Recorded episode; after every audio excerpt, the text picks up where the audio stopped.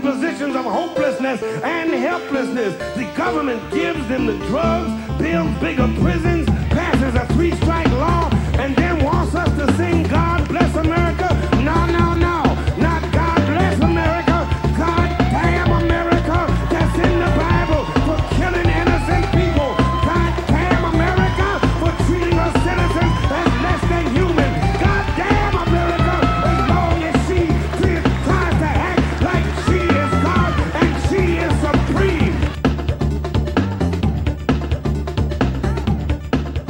I have news for you, Anders, about your favorite Dragon Ball Z character, Braino, who has no legs or whatever.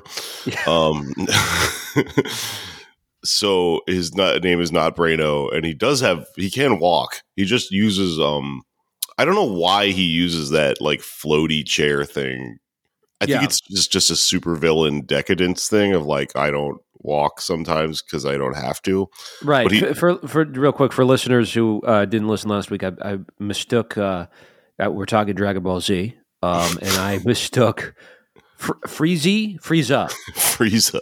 Frieza, who is uh, one of the bad baddies on DBZ, as the kids call it. He is actually. I thought he was named Braino because he's got a huge head, and he's got like a a floating rascal scooter. Uh, but apparently, this this is I'm, we're getting more intel on on the character. We're, I'm getting word, Anders, that that's not true. Um, you could be forgiven for calling him Braino because that actually would make more sense than what the characters in Dragon Ball Z are named like. Um, I am playing a Dragon Ball Z video game right now. That's why so much of this on my mind. But uh, so he's named Frieza. His dad, his father is named King Cold. His family is all named after refrigerators, and then his Ah. underlings, his like henchmen, they're all named after stuff that you would keep in a refrigerator. But it's in Japanese, I think. So I don't like I don't get the references. But I was reading about this, and like one of this guy's name is Kui, which means like Kui. cucumber, cucumber or something like that. Damn. Is there some like old ass ad from the 50s of Ronald Reagan selling Frieza's great grandfather? That's where he came from. Actually, actually, so that makes total sense. Because what I wanted to tell you is that I was I was thinking about Braino quite a bit this week, and I got uh, curious and I like looked up the Wikipedia about him and was like, what like what is this? Like, where did this thing come from? What's the explanation? You know, sometimes you look up something like that and you're like, oh, it's based on another thing, and then you, it Yeah. sort of makes more sense. I'm reading from the Wikipedia about Dragon Ball Z right now and about the characters. Frieza. Okay, so if you don't understand like what the plot line here is also is the reason he's like such a good villain in Dragon Ball Z is that he sh- like he shows up on planet Namek, which is like they're there for some reason to like do something I can't remember. He shows up and he's like um oh I like he's kind of got like a Star Wars thing going on where he's like, yeah, I'm gonna like take over this planet or I'm like Mm. destroy it or something. Uh, and they're like, well, we need to use it for finding the Namek Dragon Balls or something. But he's his whole thing is like, no, the whole planet. This is like an object to me, and it makes sense now in light of what I'm about to read. The plot: Frieza, a broker who forcibly takes over planets to resell them often rendering the planet's population extinct first get this was created around the time of the Japanese economic bubble and was inspired by real estate speculators whom the creator of Dragon Ball Z Toriyama called the worst kind of people. Cool. Like i didn't i didn't realize there was actually this is uh, epic leftist based what you know I just thought Dragon Ball Z was like nonsense, but apparently the no the the person who wrote this was imbuing it with like anti capitalist meaning, which is a thing that people say about art all the time. And it usually Right. isn't true. No, totally, he's a fucking real estate speculator. oh, it's so cool. Wow. Yeah, I mean, as we talked about in the show before, that was like if you're, you know, American kid growing up in the '90s, Japan was just like this, like basically like Oz, like you viewed it as the Emerald City, like all this technology was coming out of it, and you thought it was like this utopian place, but in reality, it was like the lost decade and there was economic strife and misery and stuff. Um, I, I feel like you could give, you know, maybe there are a lot of landlords who watch Dragon Ball Z in America, but I feel like you could just uh, tell them that, like, hey, this guy is based on you, and they would adopt Frieza as their mascot, not knowing he's supposed to be bad, and we could totally f- freaking trick them. It would be that, good. that would be cool if he became a landlord icon. And then, like, the guy who fucking collects your rent every month comes up to you in a floating wheelchair. He's like, this is what the kids like, right? uh, I don't know why he how, why he used that because he is very physically impressive. Like clearly, he fights throughout the entire rest of the thing. I mean, he probably expends so much energy in those fights that you got to chillax for the rest of your time. I guess that makes sense because he's like his thing was he he he he turns into different forms of himself. He keeps like amping himself up. So when he's it, when he's just walking around, he's in like his weakest form, I guess.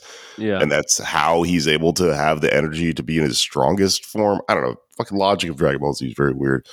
Hello, everyone. Welcome to the show. This is Pod Mail America, a podcast that is not really about Dragon Ball Z, but it can be. I'm Jake Flores. That's Anders Lee. Anders Lee here, charging up. Braino. that's uh that's um you're a Braino, Anders. I don't know. Wow. Um did you have something to say about being a Braino? I didn't. My brain couldn't come up with anything. I I'm so modest, really. Um, You're- charging up over there. He's like, "Oh, I'm going to come up with a take to put on the podcast." um, yeah, I don't know. It's it's been quite a week, man. Um, yeah, I actually got a good segue here. So, uh, go right ahead. Frieza Braino charges up his brain. It's a he, right? Yeah, Okay. Are we sure? Is Frieza non-binary? I looked it up. So he's he is identifies as male, even though he has the um the classical homophobic like villain voice, Yeah. where he's he's gay and evil, but he's a guy. And he doesn't have a cloaca. That I'm not sure. he has a tail. All the Dragon Ball Z villains have like tails that are also like kind of a cloaca. Like they can like suck, like Cell sucks you through his tail, and that's how he like absorbs your power. I don't know. Damn. Jury's out on how Frieza reproduces. Um, well, you know, similar to how he charges up his brain, um, apparently TikTok is similarly charging the, the children's brains with uh, anti Semitism. Uh, I don't know if you saw this. Semitism.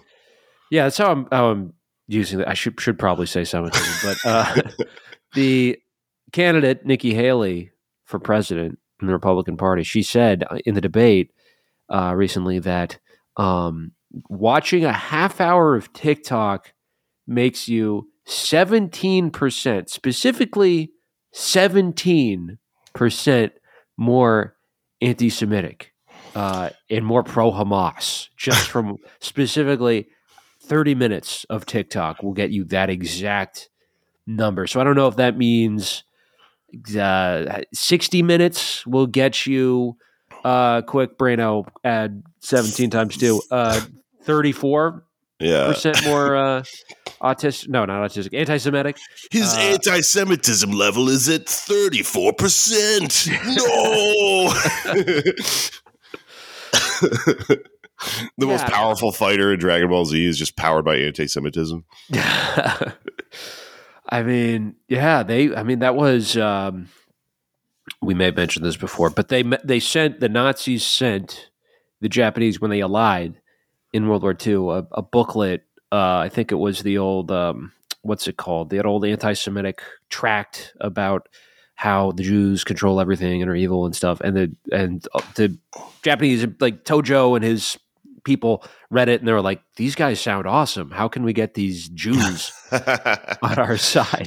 Um, So it kind of yeah, it's kind of a, like a yeah a weird. that is kind of what like that era anti-Semitism is is being mad that like someone's too good at capitalism. right. Yeah, and it it doesn't make sense if you because it was also like they control the banks, but also all the communists are Jews, so the banks are communist. Like it just it doesn't stand the test of basic scrutiny, but uh, it was powerful enough to to do some some pretty nasty stuff, and you know obviously hasn't gone away entirely, uh, but it is being abused, of course, to conflate with uh, the state of Israel, um, which is what Nikki Haley's trying to do. Uh, this study is actually it is based on a real thing. So this is uh, from Generation Lab. Uh, I don't know who the hell they are, but they um, did a survey last month, and they linked to in this Guardian article um, one of the the CEO of Kaggle, which is the world's largest community of data scientists. This guy, Anthony Goldbloom, says a new survey suggests TikTok is a meaningful driver of a surge in anti Semitism. Spending at least 30 minutes a day on TikTok increases the chances a respondent holds anti Semitic or anti Israel views. Interesting how those are just or, it's just anti Semitic or anti Israel. Um, 17%. And com- comparatively, you only get up uh, 6% by Instagram and 2% for X, formerly known as Twitter. So uh, something special is happening on TikTok, they're saying. Um, and it's funny, like the company um, who did the poll, they have a uh, some guy. Um, be, there's a, or actually, Market Watch, uh, which is like a, you know, a, a data news firm.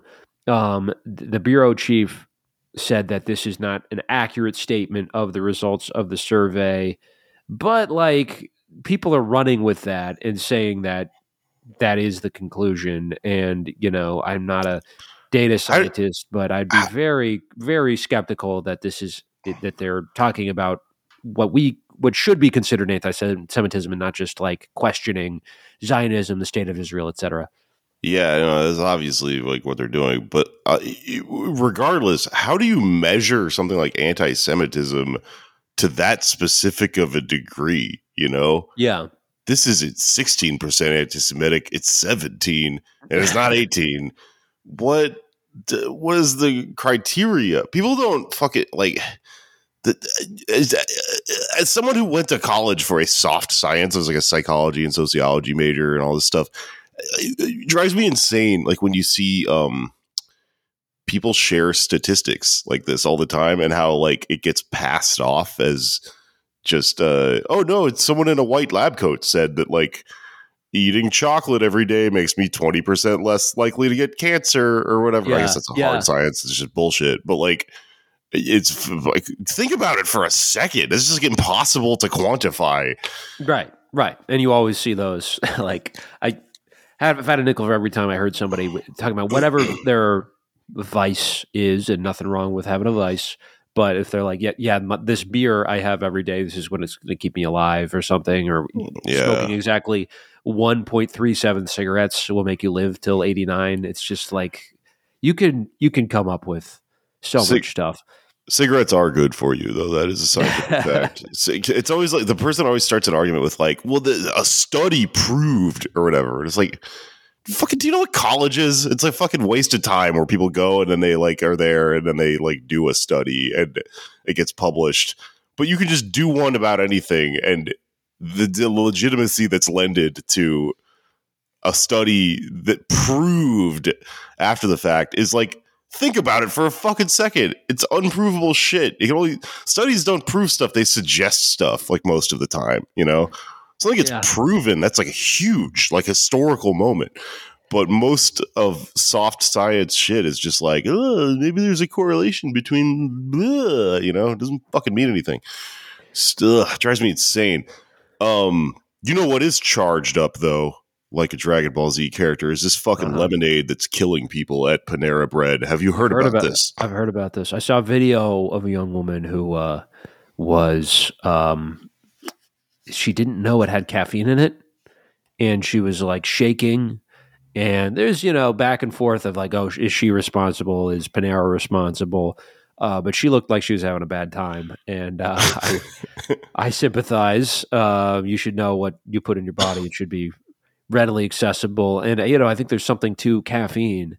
Now that we're now that we're a science podcast, that is, I mean, it is physically addictive, and there's something that, especially if you don't know you're drinking caffeine, you get that buzz, and you're not thinking like, oh, this is ca- you know this buzz is nice, but it's caffeine, so this is this is bad. This is gonna Oh. make me oh. stressed out. But you just have the buzz. You're like, oh, whatever this thing is, and it's not caffeine. It's making me feel great, so I'm gonna have more of these, and then you fucking die of a heart attack. Oh, right, because that's what happened. Is it's, it's- apparently it's very unclear that the Panera lemonade has caffeine. It's just all charged lemonade, which is like not a thing, and it has a lot of caffeine in it, like a fucking cold brew amount. And uh, the people that died drinking it did that. They had like a few of them because there were people that purposely didn't drink caffeine for like heart condition reasons, but then did exactly what you're talking about. And we're like, this feels really good because they didn't understand that they were like high and they had a few, which I don't know if you've ever done that. Uh, I, I'm I, I don't drink caffeine. I'm very sensitive to it, but every once in a while, like if I'm like I need to get a lot of work done, I'll have one. But I did. I've a few times in my life, I've like hung out at a coffee shop and sort of continuously ordered coffee like it was beers, and it it that'll fuck you up. it's like really bad for you. I don't. Yeah, I don't understand how uh it, it's considered such a mundane drug. It's a drug. It's it's always struck me as weird like during the 90s with the dare stuff and like don't do drugs because there's just like a few drugs that are normalized, like normal normalized. Like it's considered like a good idea to drink coffee every day. And if you ever take yourself out of it and and experience what it's like to not have a tolerance to it, it's fuck. It's a heavy th- thing. Really fuck you up. So you don't have caffeine at all. I really don't. I can do. I can do. I can do Red Bull. I do Red Bull sometimes Really? because somebody. This might be bullshit. Science podcast. Well, someone, someone told explained to me one time. that Red Bull. The reason Red Bull like does what it does is um they marketed it as having to- like taurine in it, which is like supposedly a different version of caffeine that makes you feel like uh, up, but in a different way. In reality, what's going on is that it has a fuck ton of caffeine in it, and what the taurine does is actually it's like um kind of a mild sedative, so it takes the edge off of the massive caffeine high it gives you, and that's why you feel both high and not high or whatever when you when you take it. Like it, it doesn't give you the anxiety because the counteracting effect of the taurine is like uh chills you out or whatever and that works for me but like um if i go to like a coffee shop and i get an iced coffee which is how i like to drink it but it i don't specify like i want drip coffee and i just accidentally drink a cold brew i have a fucking anxiety attack lasts for like multiple days sometimes Yeah. I, I hate it i don't understand why people like that but you know obviously it's like their bodies working different for me but i for real it's like worse than doing like meth or something. I don't like blow or I don't know. I fucking Yeah. hate it. Well, it's weird because so I used to be a big cold brew drinker, and I would make my own.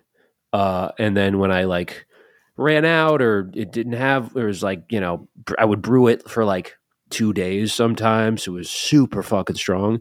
And then if I would like go to a coffee shop, I would just get, I would I would get so like peeved if I got iced coffee and not cold brew because I was addicted to the to the stuff. I mean, I would po- be polite about it, but I'm like, uh, you sure this is uh, cold brew? Because it tastes a lot like iced coffee. that. I, I- Uh, can you give me the stick lemonade that kills me? Because I'm so disappointed in this coffee. but like, like you can taste it if it's if it's iced coffee. But now like I can't.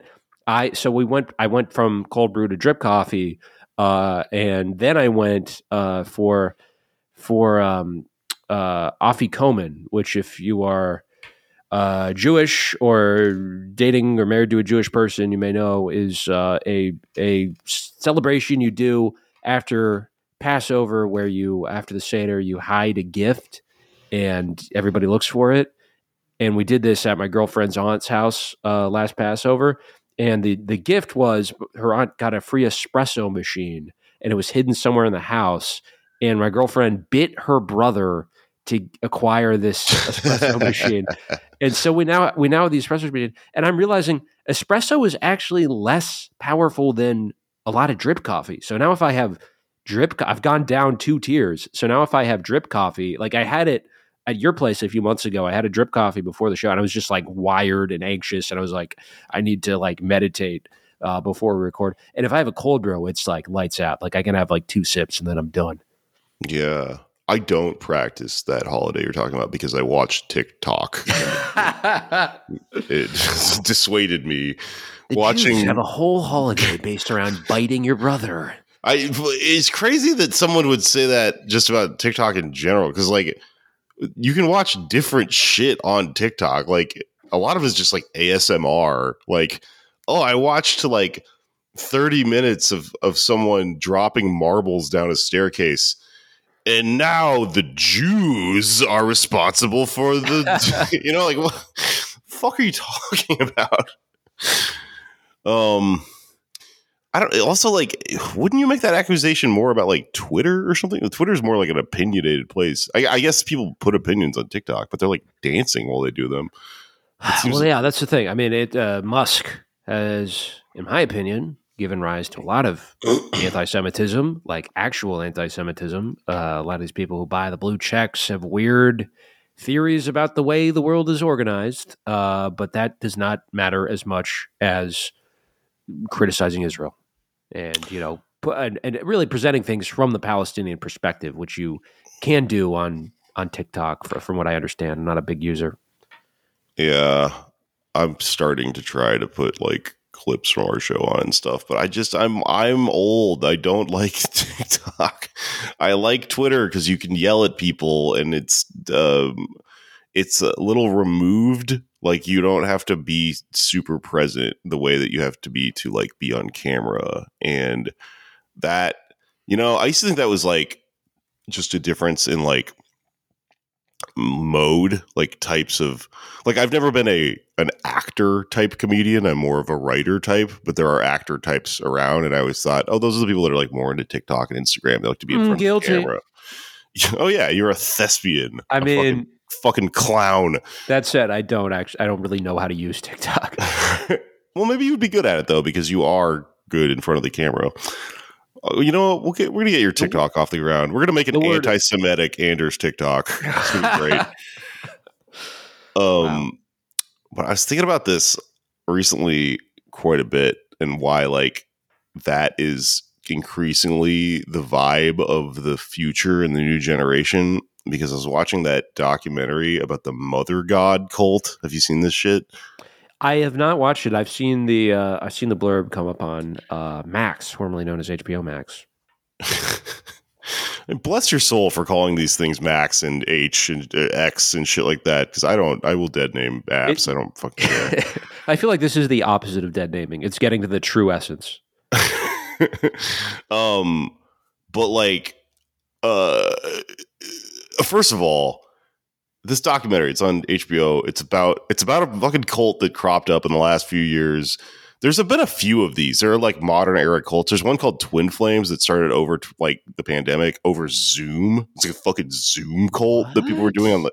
You would have like Zoom calls with the people, and they would like you know I don't something about the intimacy of a Zoom call led people to get into this shit where they got sucked into giving their money and and their mind to some strange person started thing called Twin Flame. But uh but the Mother God one, first of all, first of all, let me just say this out loud as somebody recently moved to Los Angeles where people are into being outside and charging themselves with crystals and uh being hippie fucking freaks or whatever.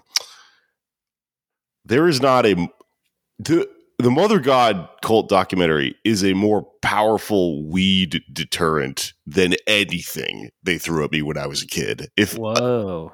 Okay. dare, you know, like there's a cartoon lion, the cop comes to your school and he's like, "Don't do drugs because you can be a, a- an astronaut when you grow up or whatever." You know, believe in yourself. That's bullshit. None of that shit. Dare made me want to do drugs when I was a kid. It was the lamest fucking thing in the world, right? But Yeah. watching these people at the end of their fucking rope who are all just like ponytail guys and like weird moonbeam women uh moved to a house in the desert to be to worship some lady from Etsy and like it just in real time it, it, it really it reminded me of being stoned at someone's house that I like didn't want to be there to begin with but now I'm stuck. Heavy vibe. It sucks. Very depressing but what I found interesting about these people though is that the way their cult formed is um you know first they all got together and they were like we could see stars or whatever, you know, whatever normal cult shit, right? Then the MLM stuff started happening. They're like, oh, we got to sell something. So they start selling like tinctures and shit like that. Sure, totally normal. We've all seen this before, right?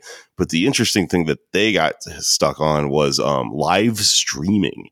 They they sort of had this spiel at one point about how like the the beauty of live streaming is that like instead of like you know putting like limited sort of stuff out there where we put our message out there and do pamphlets and stuff like that. They were like, every moment of life should be transparent. And if you're streaming constantly, then this like, so, you know, this, there's this beauty and like honesty about it or whatever. And, uh, obviously they're a psycho weird cult. So, you know, don't like read into what they're saying too much and, and take it with a grain of salt and don't do that. But like, I think that they tapped into something that is kind of happening right now. And the reason like Zoomers and stuff like like watching nine million hours of a person streaming or streaming themselves is a thing that everyone also is allowed to do is like something real weird that Hmm. uh that this, people are only going to have more of an existential need for and I, I was saying this because I, I realized I was thinking about this. I was thinking about why I don't like streaming when I was watching this, and I realized the reason I'm a comedian is because it's a controlled amount of time that you get to be connected to people. Yeah. Like you get to write everything and plan it, and then go, okay, for ten minutes I'm going to do the thing, and then you get off, and it feels good to get off stage and be like, okay, I had agency over when we were doing the thing and when I was being like sort of vulnerable in public, and then I go back and I uh, like that part of it makes me feel like as a slightly you know insecure person or whatever, like oh I have some agency over this, can I control?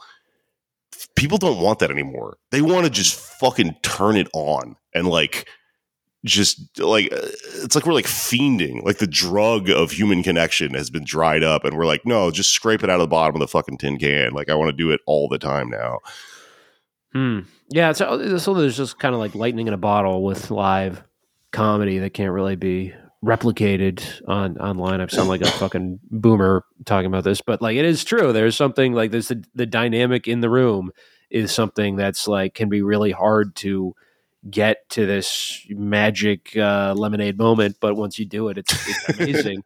uh, and most comedy is not like that, but it w- once you get to that point, it's like there's nothing better than that, and it just doesn't compare to to streaming. i think that streaming like the appeal of it is like instead of having that all at once you're like what if i just had a little bit of it all the time so it's almost like vaping Mhm. or something how Yeah. you like you just do it all day you know Yeah, I don't know. Which I'm I, I'm saying out loud, and I'm like, this sounds horrible to me. But that's because I'm fucking chuggy and old. Like I'm not a young person anymore, and so th- th- that probably actually, in a lot of ways, sounds appealing to young people who live in a world that you know just hits them differently or whatever. right. I don't want. I want coffee flavored coffee. I'm Denis Leary. I want lemonade that kills you flavored lemonade. Uh. Give me my suicide lemonade.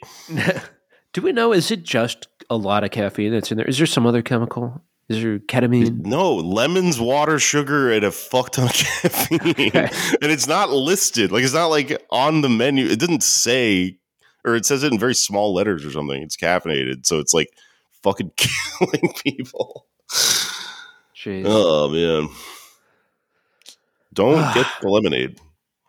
Don't do it. Don't do it. Don't do it. Um, Um, well, on that note, we're talking. Uh, we've been talking a little bit about the situation in uh, Palestine, Israel. And uh, we had some big news last week, very positive thing from our vantage point, uh, at least for the movement in the United States for, uh, for Palestinian solidarity uh, and uh, socialism and labor unions kind of coming together. The UAW has announced its official support for a ceasefire. Um, and, you know, we're going to get into why that is significant, why it's that's more significant than me calling for a ceasefire, or this podcast calling for a ceasefire, or, a socialist organization calling for a ceasefire, what this actually means for uh, American foreign policy, American labor, and uh, the rest of the world, and and American imperialism, Zionism, etc. Um, there's a great article by our guest Mindy Isser in In These Times magazine. Uh, we will link to that in the description. And uh, we got to talk to, to Mindy about this this very question. So um, I guess without further ado, let's go to the tape. Let's do it. Okay, we are now joined by Mindy Isser. Hello, welcome to the show. Thanks for having me. Um, Hi, so you are a peace activist and labor organizer. Um, can you tell us a little bit about? Uh, can you catch us up on what's going on with the UAW? Yes. So, uh, what is going on with UAW is a lot. They have had a very great big year. Um, first, starting with a Reform Caucus um, won uh, in a very, very small margin to take over the union. Uh, it's now being led by this guy, Shawn Fain, who rocks. Um, they just won some really um, exciting contracts at the Big Three. They just announced a plan to unionize um, the rest of the non union auto industry. And then last week, they announced that they were joining the call for a uh, ceasefire. So, um, you know, an end to the war on Gaza. They're the biggest union to do that. Um, and it's it's really really exciting. Yeah, that was definitely big news. I, I, know a lot of people were were encouraged by that, calling, coming out for a ceasefire. Um, and this is you know, coming in the wake, of course, after Shawn Fain took over, uh, it, it, can you tell us a little bit about the process of getting the UAW to, to come out for that? And, and is this that something that would have happened, say, you know, six, eight months ago before Shawn Fain was in leadership? Um, I mean, I can't say definitively if the the guy who was the president of the UAW prior to him, I think his name was Ray Curry, would, but I would if I had to guess, if I had to put money on it, if I were a betting woman, I would say that no, uh, the UAW under his leadership would not have come out um, in favor of a ceasefire. I think Shawn Fain, um, one is a different kind of leader in that it's a much more democratic union right now. They're they seem to be a lot more responsive to uh, the membership uh, which is huge and amazing and what all unions should be. And then also, I think he just has a different kind of vision around um, unionism in general and what unions can do and what they can be, and more than just a vehicle for, you know, job security and wages and benefits. They can transform our lives. And he kind he kind of always talks about this about how part of our fight is not just um, to make more money or to have good contracts but it's to be able to live um, and like to be able to like have a life outside of work.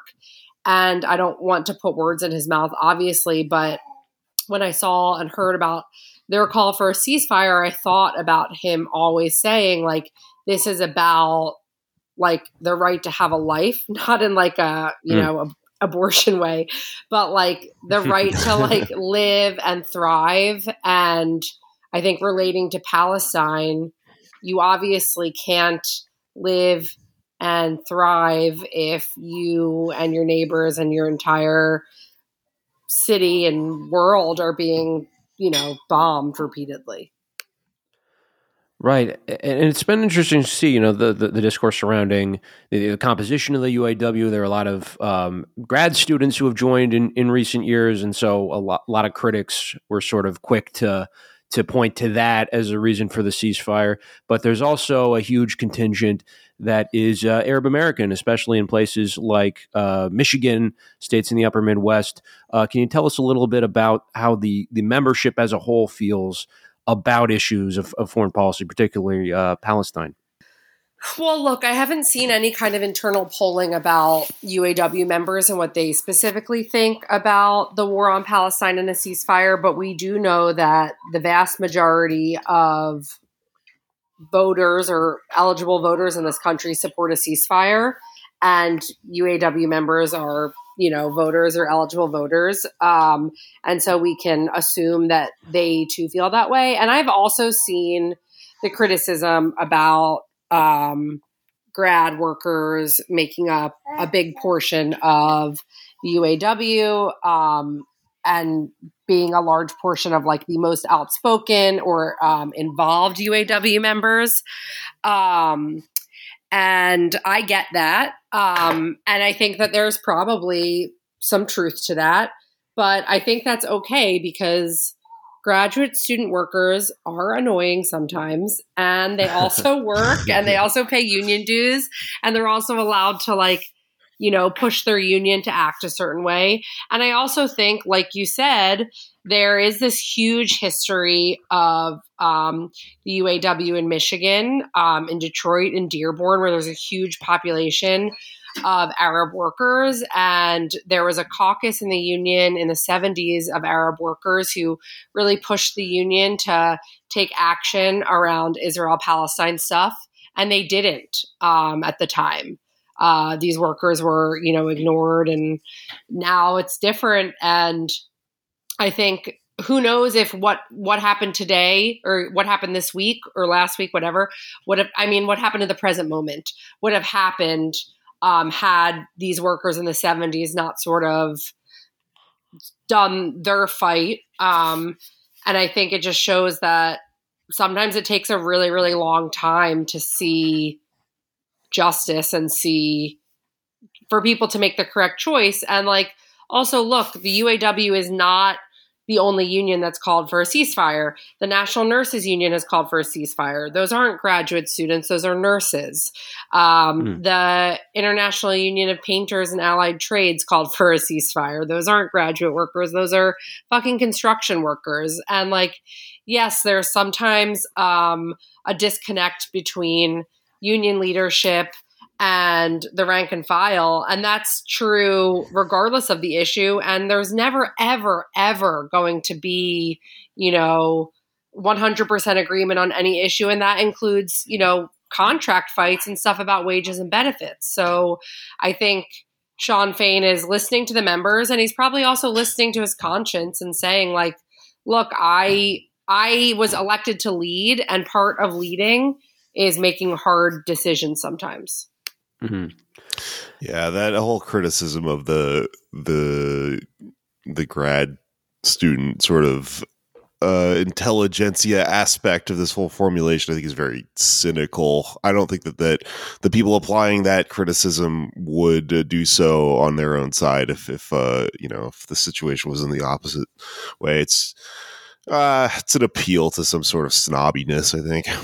Right, and it's not like a, a bad thing uh, in most. I mean, I I could understand drawing the line at uh, like podcasters joining the UAW or something, but I think in a, in a lot of cases, as we've talked on sh- about on the show before, they contribute. Uh, they're able to you know provide information, and they they you know work in a setting that involves a lot of research and stuff like that. So that that can help the union in in a lot of cases. Um, but I was wondering if you could Oh, sorry. Would you? I was just going to say it's just like cynicism and people being haters. Like, why yeah. can't you just be happy something good is happening in like our horrible, horrible world? Like, just like take the win. It's good and cool.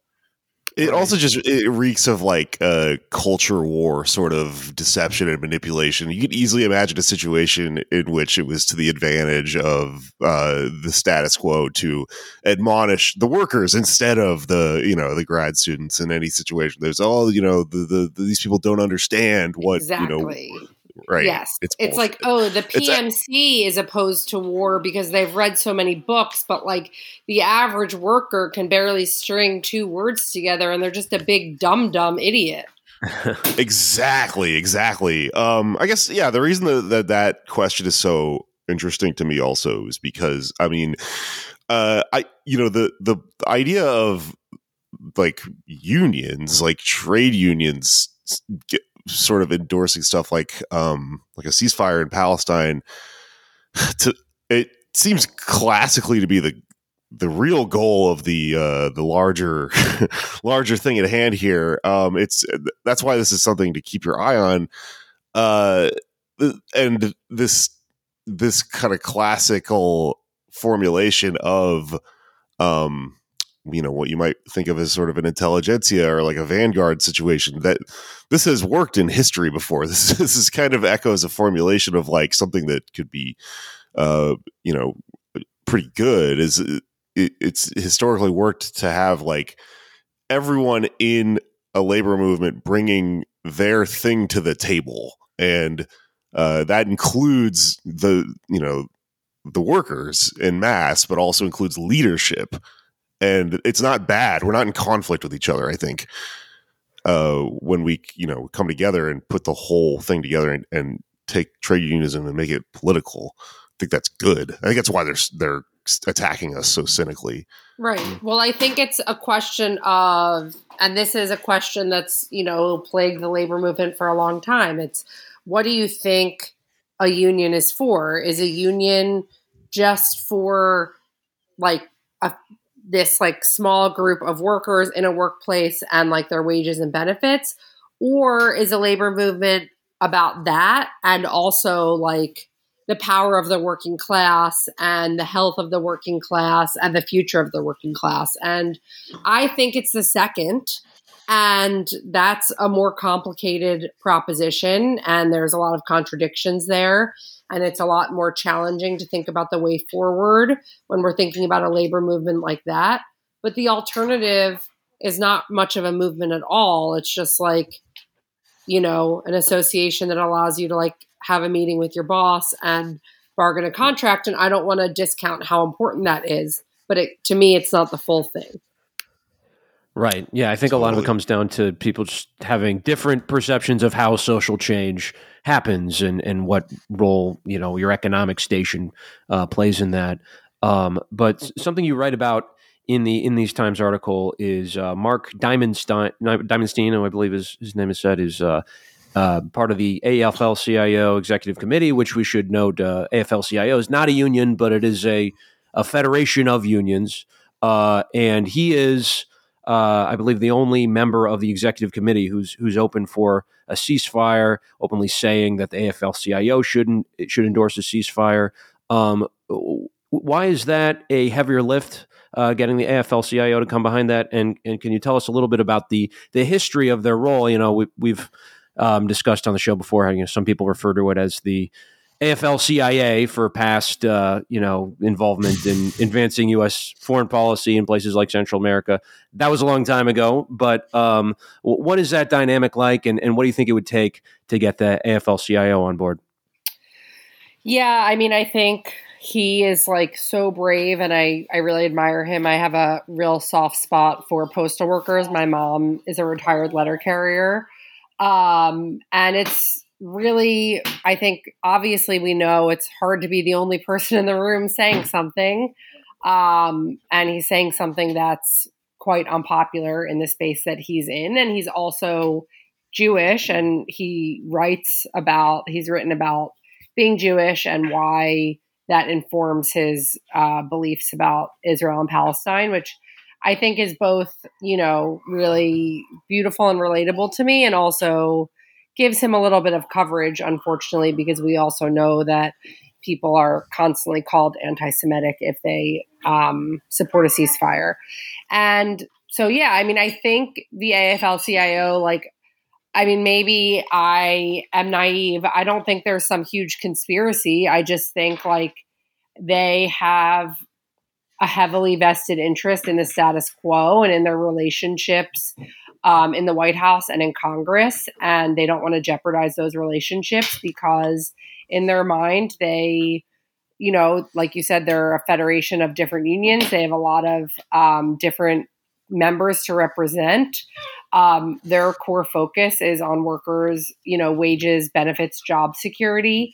And so I think their thought process is probably like, why would I go out on a limb on about this thing? It has really nothing to do with us. Hmm. Well, I'm curious about the, the leadership of the the AFL-CIO. I know there was uh, Sara Nelson. Uh, she, her name has been. Uh, I don't think she's the current president, right? Of of AFL-CIO. It's somebody else. No, the current president is Liz Shuler. Um, she comes Okay. out of the IBEW. Sara Nelson did not run for um, any like high office in the AFL-CIO. Although I think a lot of people wanted her to. I think she would have been great. Um, yeah, I mean, it's Liz Shuler, I think, was a secretary treasurer before she became the president. She's the first woman Okay. president of the AFL CIO.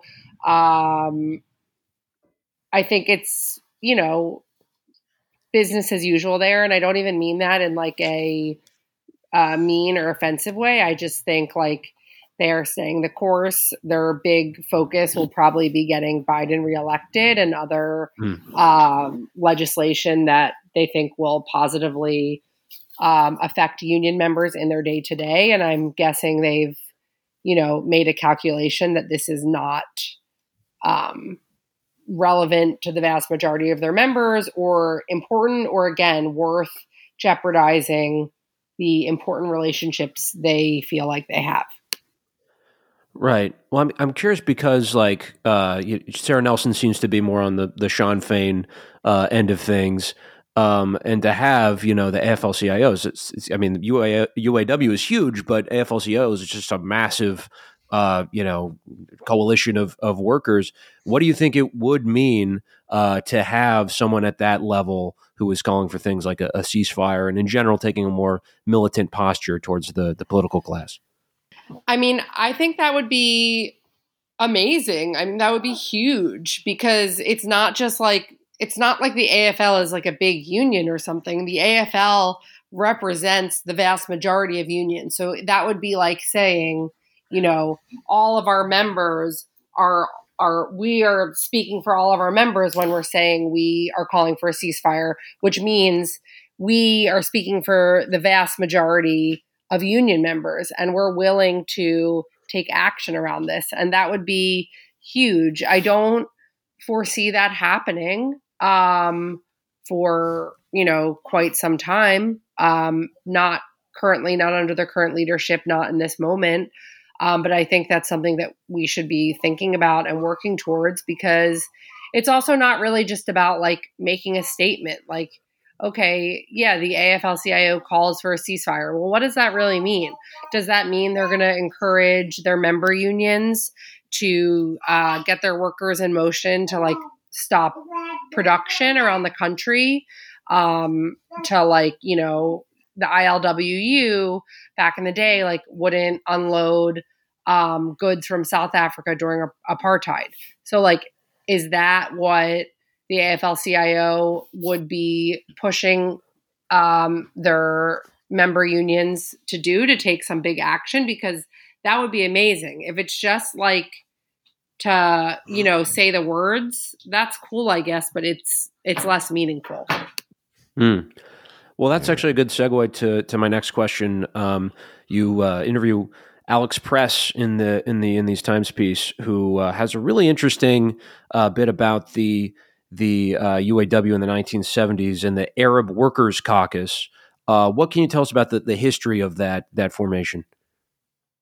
I don't know too too much about it. She's I'm obsessed with her. She's way more knowledgeable than I am. Uh, she's amazing. I just know that there was a formation of um, Arab UAW members who pushed the union to um, take a position around Israel and Palestine, and the union did not do that. Um, and I think it was like a pretty like ugly, nasty fight. Um, but that's really all I know. Um, so I also would like to learn more. But one thing that I think is interesting coming out of what the UAW said and their call for a ceasefire, it's not just that they're supporting a ceasefire, it's that they're going to like convene people in the union around what a just transition would look like for people who work in the defense industry because they Mm. uh, represent workers who create weapons that are used in war.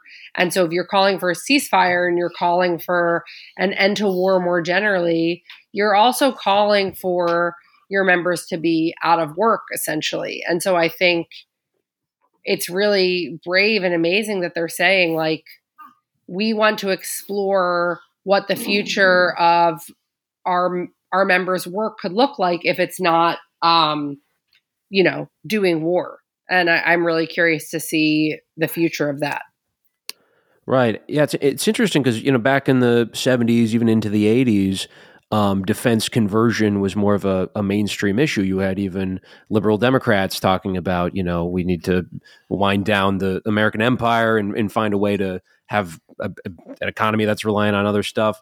Um, but Palestine, Israel, that was a, a much more of a hot button issue, and you, so you had this Arab Workers Caucus, and uh, again, I'm just looking from the uh, the article and, and Alex's quote about how in 1973 they were talking about di- divestment from Israeli bonds, uh, which you know very very brave stance to take in in the 1970s. Um, how, how do you think that has changed over the past uh, 30, 40 years, particularly with with late American labor um, standing up on the behalf of, of Palestinians and against uh, Israeli apartheid? How, how have attitudes shifted on that? I mean, I think it's really slow going. I think this is the first time in my lifetime that I've really noticed like wow, unions are really like it really does feel like a shift is occurring.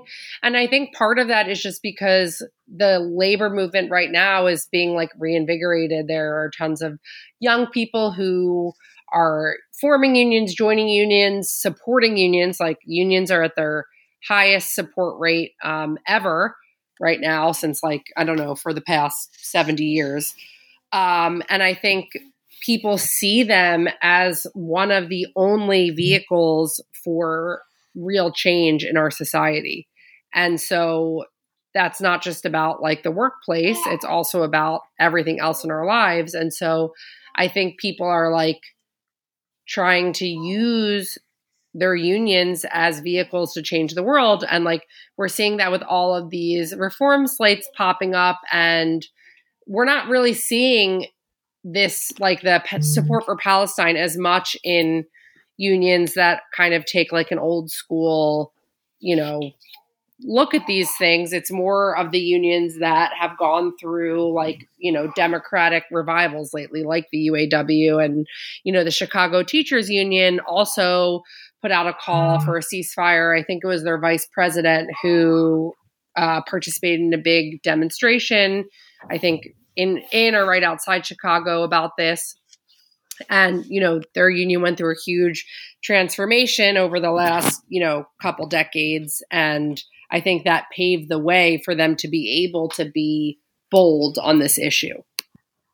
Can we talk about uh, obstacles for a second? Something I've been thinking about with regards to this is how, you know, if you merely speak out against Israel right now, you'll be met with the full force of the uh, the establishment and the status quo. Right? It'll be it'll be treated like an existential threat, um, which is interesting given uh, that m- merely symbolically protesting only accomplishes so much. I think union organizing obviously has a historical precedent for for you know being able to actually leverage some sort of uh, uh, power against the uh, the support that our country has for Israel right now, or for any state, you know, in a situation like this. Uh, but I guess what what I'm curious about is I, I feel like the average American might not really have an understanding that this is more than just a protest, right? Because it's it, it'll be a, it'll be admonished in in the media the same way as you know a bunch of people meeting in in you know in Times Square or whatever.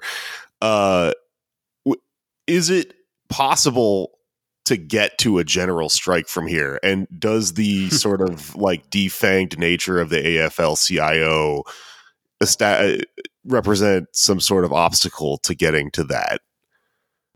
I'm I'm kind of a curmudgeon about the general strike call. Like obviously it would be really great if there was a general strike, but the union density in this country is at 10%. So it's just the we we are although I was, you know, talking a big game about how there's like a revitalized labor movement and there is, we are still very very very very very weak.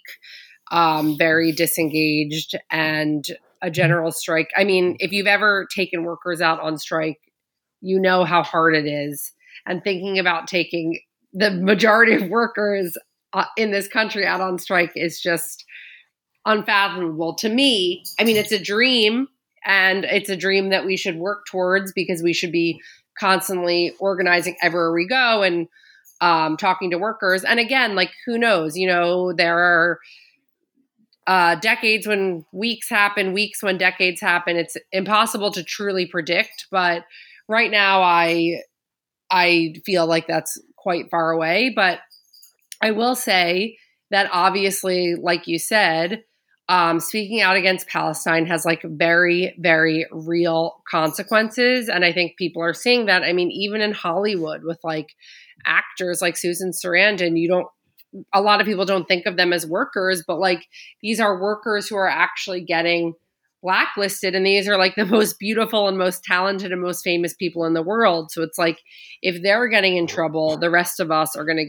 to get in trouble too and actually that's why one of the reasons why union members are so important and strategic because um, they have more security in their mm-hmm. jobs uh, uh, than other people do and they have more of an ability for the most part to um, you know speak out about these issues and live a life outside of work. But it's definitely a really serious concern. I think there's, you know, a, a legitimate culture of, you know, uh, of fear. Like the fear is rational because we're all seeing people get fired or asked to resign or whatever.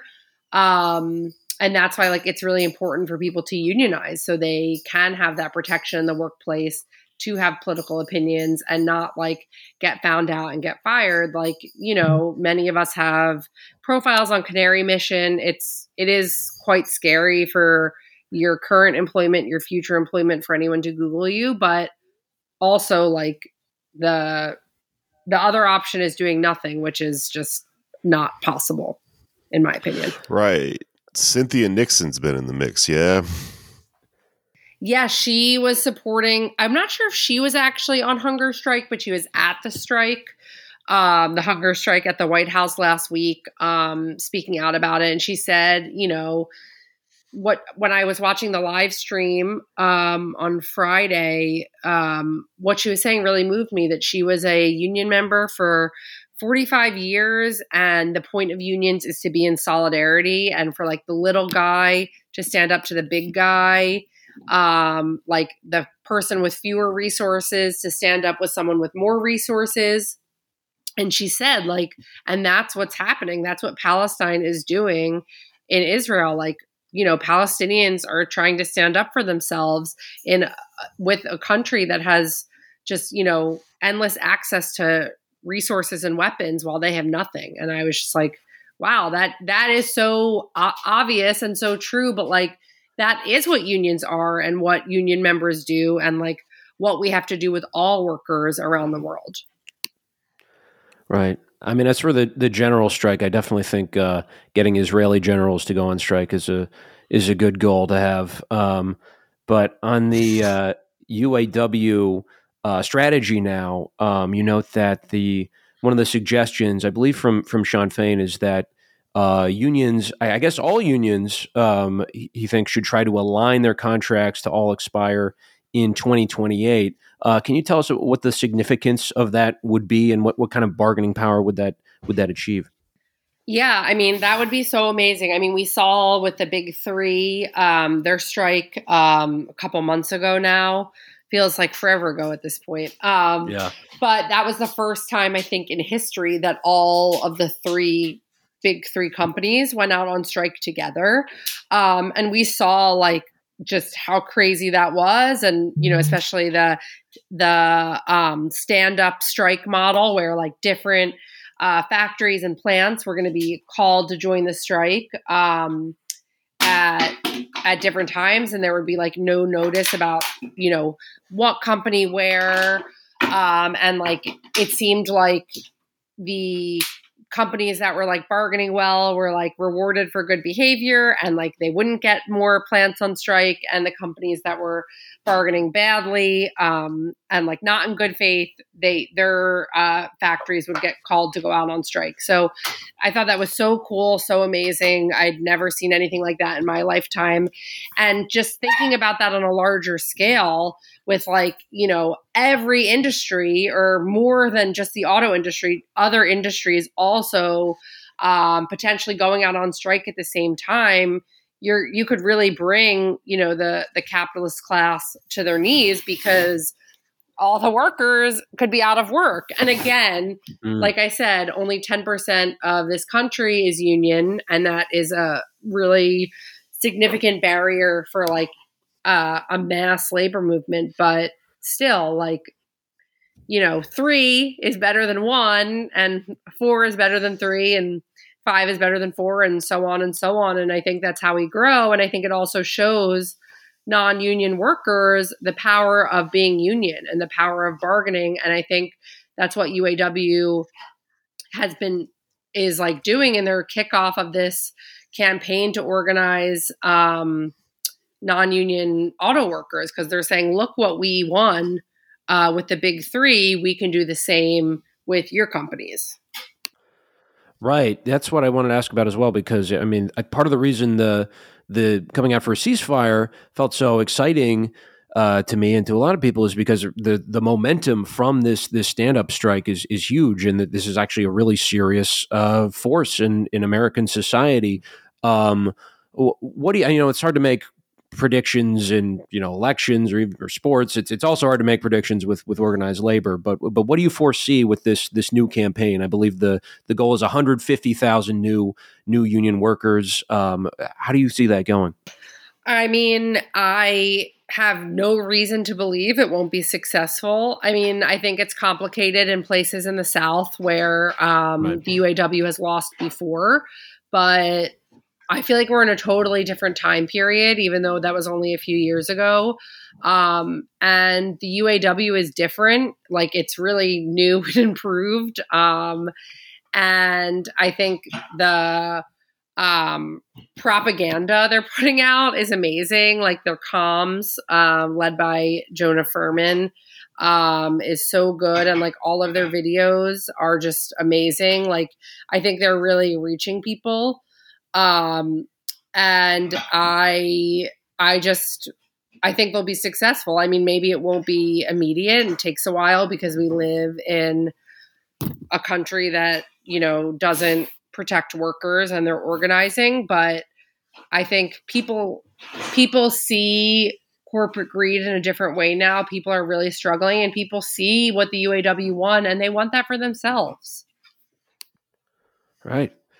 Um, well, as we're winding down here, I, I, we've kind of gone over this, but I think it's important to get this in like a like a bite size sort of um, thing you're able to to say to people because I think you know a lot of people see this uh, in the United States and say, well, UAW, auto workers, Palestine, what what do these two things have to do with each other? Uh, what do you say to to somebody, be it a, a union member or a, an unorganized just person? Uh, about why this why this is important and you should support auto workers and Palestinians at the same time?